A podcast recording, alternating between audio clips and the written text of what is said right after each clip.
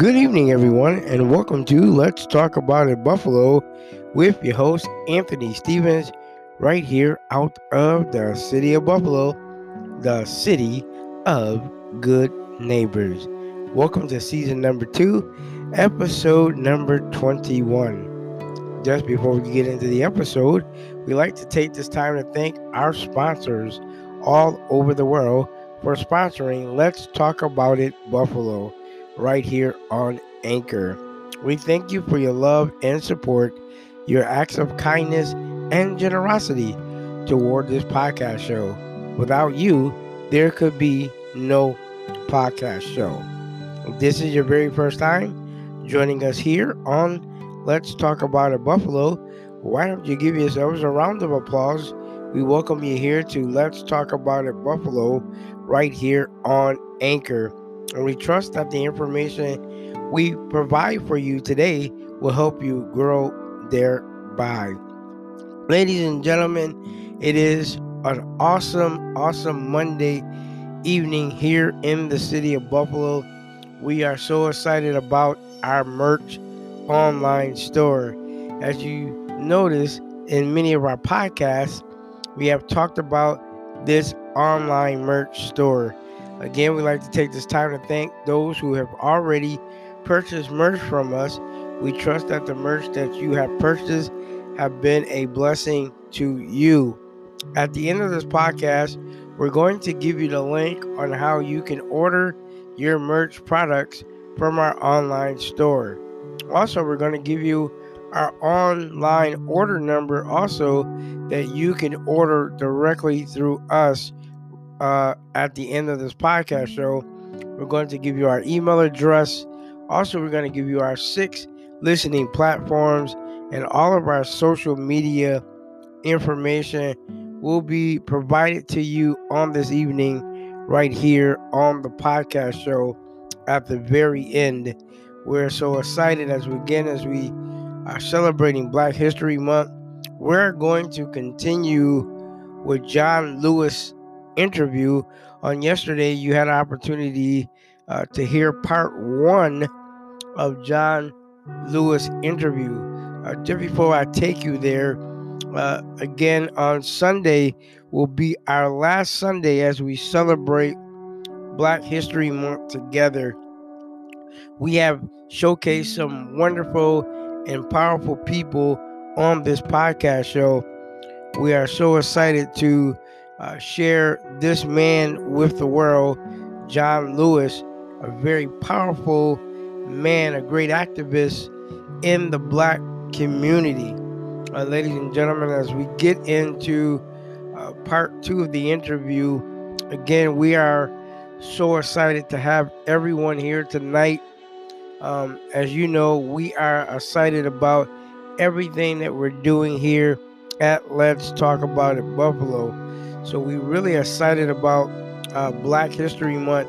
As I said in numerous podcasts, Black History Month is just not one month, but it's 365 days in a year that we celebrate those people who lived among us and left legacies for us young people to follow behind. Now, as we get into a part two of John Lewis's interview, I want you to stay tuned I want you to grab some information. If you have pen and paper, write down some information that will help you grow thereby as he speaks through his interview. We want you to know that John Lewis was a very powerful individual, powerful man. So we're going to go now to the interview of John Lewis.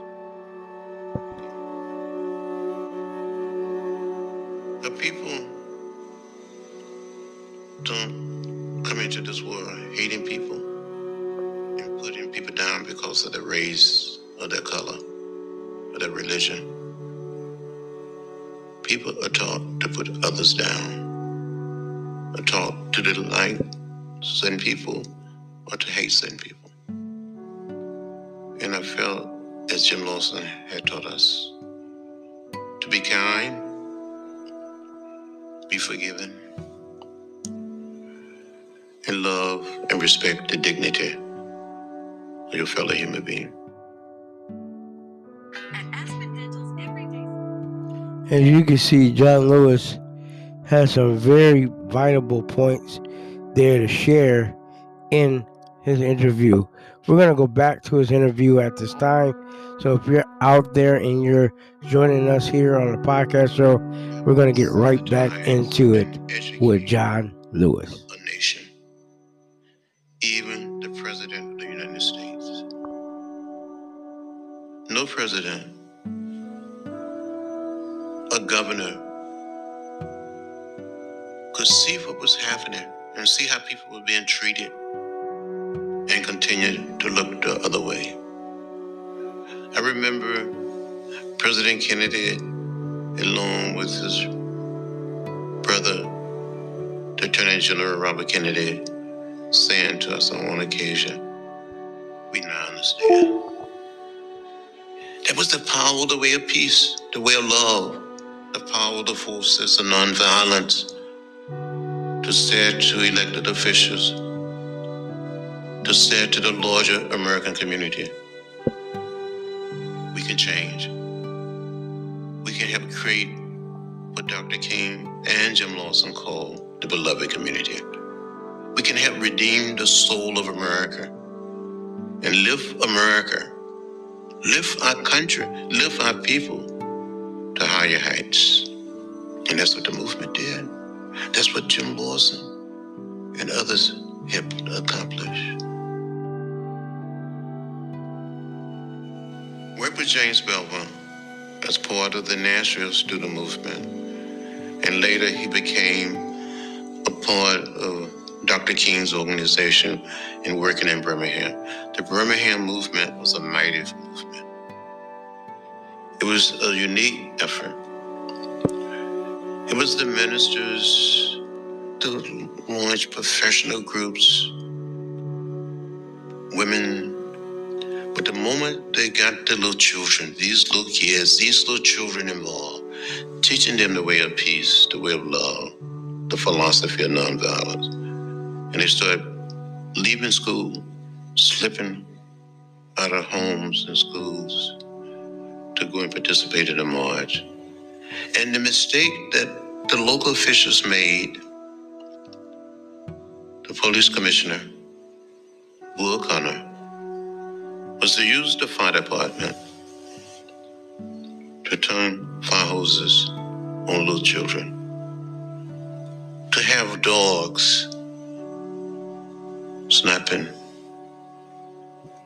the children. It sort of stirred up everything in the African American community, but a large segment of the black community, not only in Birmingham, but around the nation. You had to be moved. You, you, you couldn't stay silent. It was a test for the philosophy and the discipline of nonviolence. To watch television and see Bull Connor use fire hoses to pick little kids up,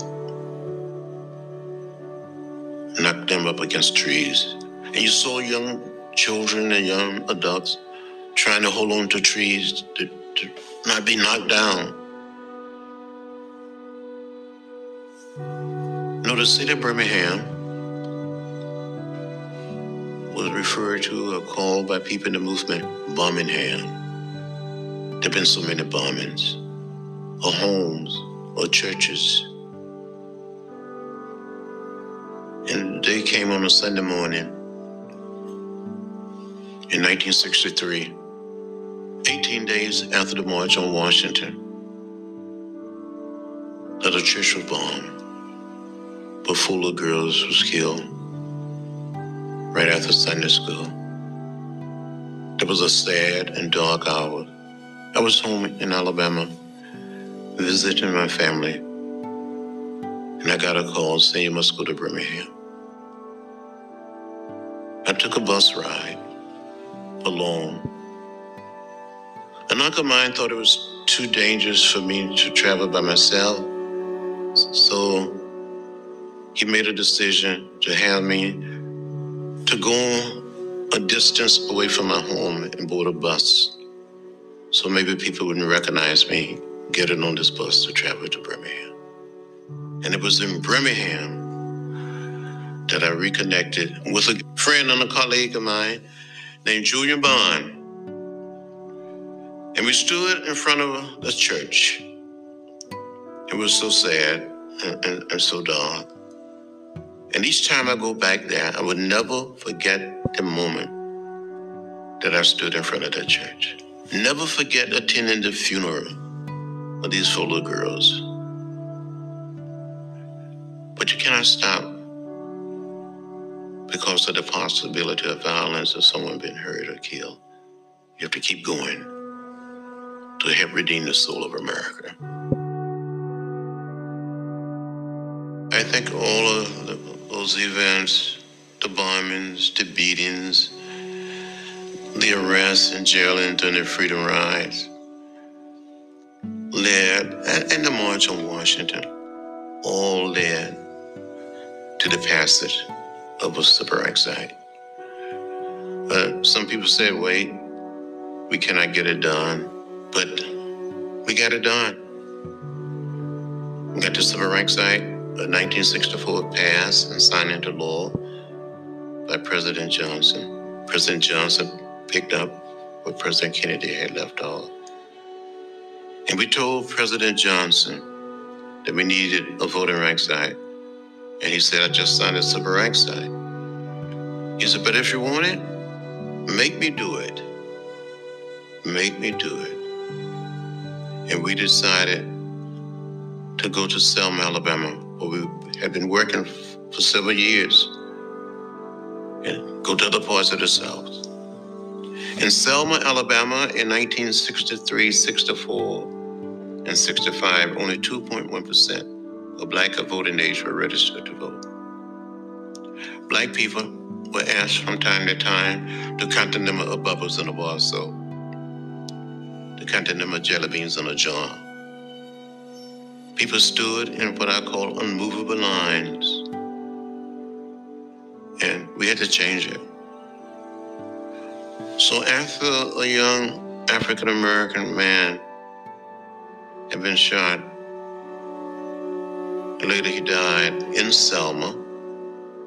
He came from the hometown of Mrs. Martin Luther King Jr., Mrs. Andrew Young, and Mrs. Ralph Abernathy. When he passed in Selma, we came together and said we would march from Selma to Montgomery in an orderly, peaceful, non-violent fashion. And so on Sunday, March 7, 1965, about 600 of us gathered at a little church. We had a prayer in the church. We had a prayer when we got outside of the church. There was only one person standing. That was uh, Andrew Young, who was on Dr. King's staff. He was standing with his hand up. The rest of us on our knees saying a prayer. And when he's finished praying, we lined up in twos and tr- start walking in an orderly, peaceful, non-violent fashion. No one said a word.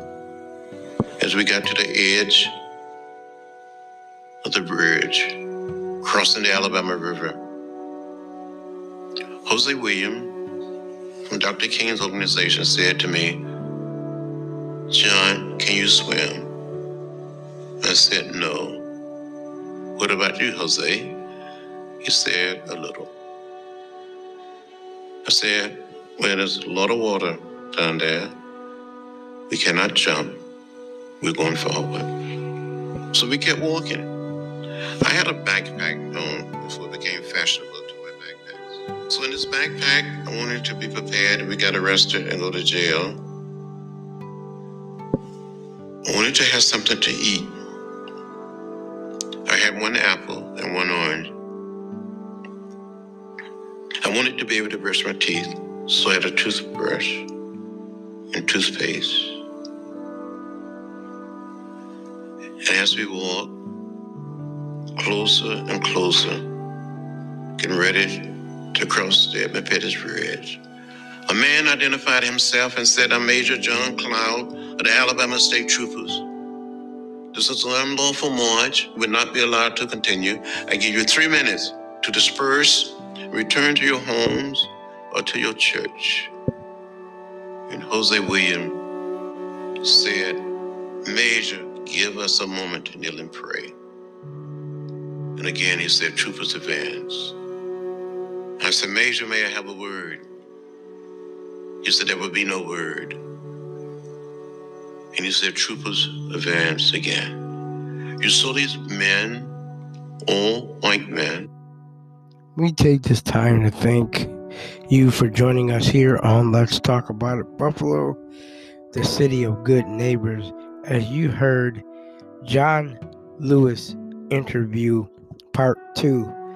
I wish I could play all of the whole entire interview for you, ladies and gentlemen out there, but just listening to this man uh, really it treated my heart to hear uh, what happened back in those times doing slavery and doing uh, the time that they marched on Selma. The, the most important thing, ladies and gentlemen, as we share here on Let's Talk About It Buffalo, for us to know our heritage, to know where we're going, uh, to know where the people who labored among us and what they did for the world.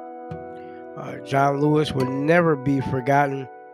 He's a very powerful man, and uh, to not know that he's not with us now, it's it's hard to believe. But I know that he's in a better place, and I know he lived his life to please God. We'd like to thank you for joining us here on Let's Talk About It Buffalo, the city of good neighbors. Don't forget, Let's Talk About It Buffalo airs Monday through Sunday from 6 o'clock p.m. till 6.15 p.m. right here on Anchor. Again, you can visit, uh, visit us on the web. Um, our web address is in the description of this podcast show.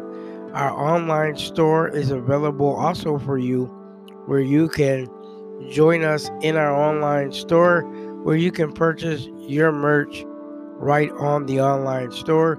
You can also be a part of our social media platform from Facebook, Twitter, and Instagram.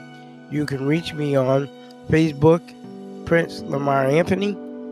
You can also join me on Instagram at Prince Anthony 74. You can join me on Twitter at Prince Anthony L.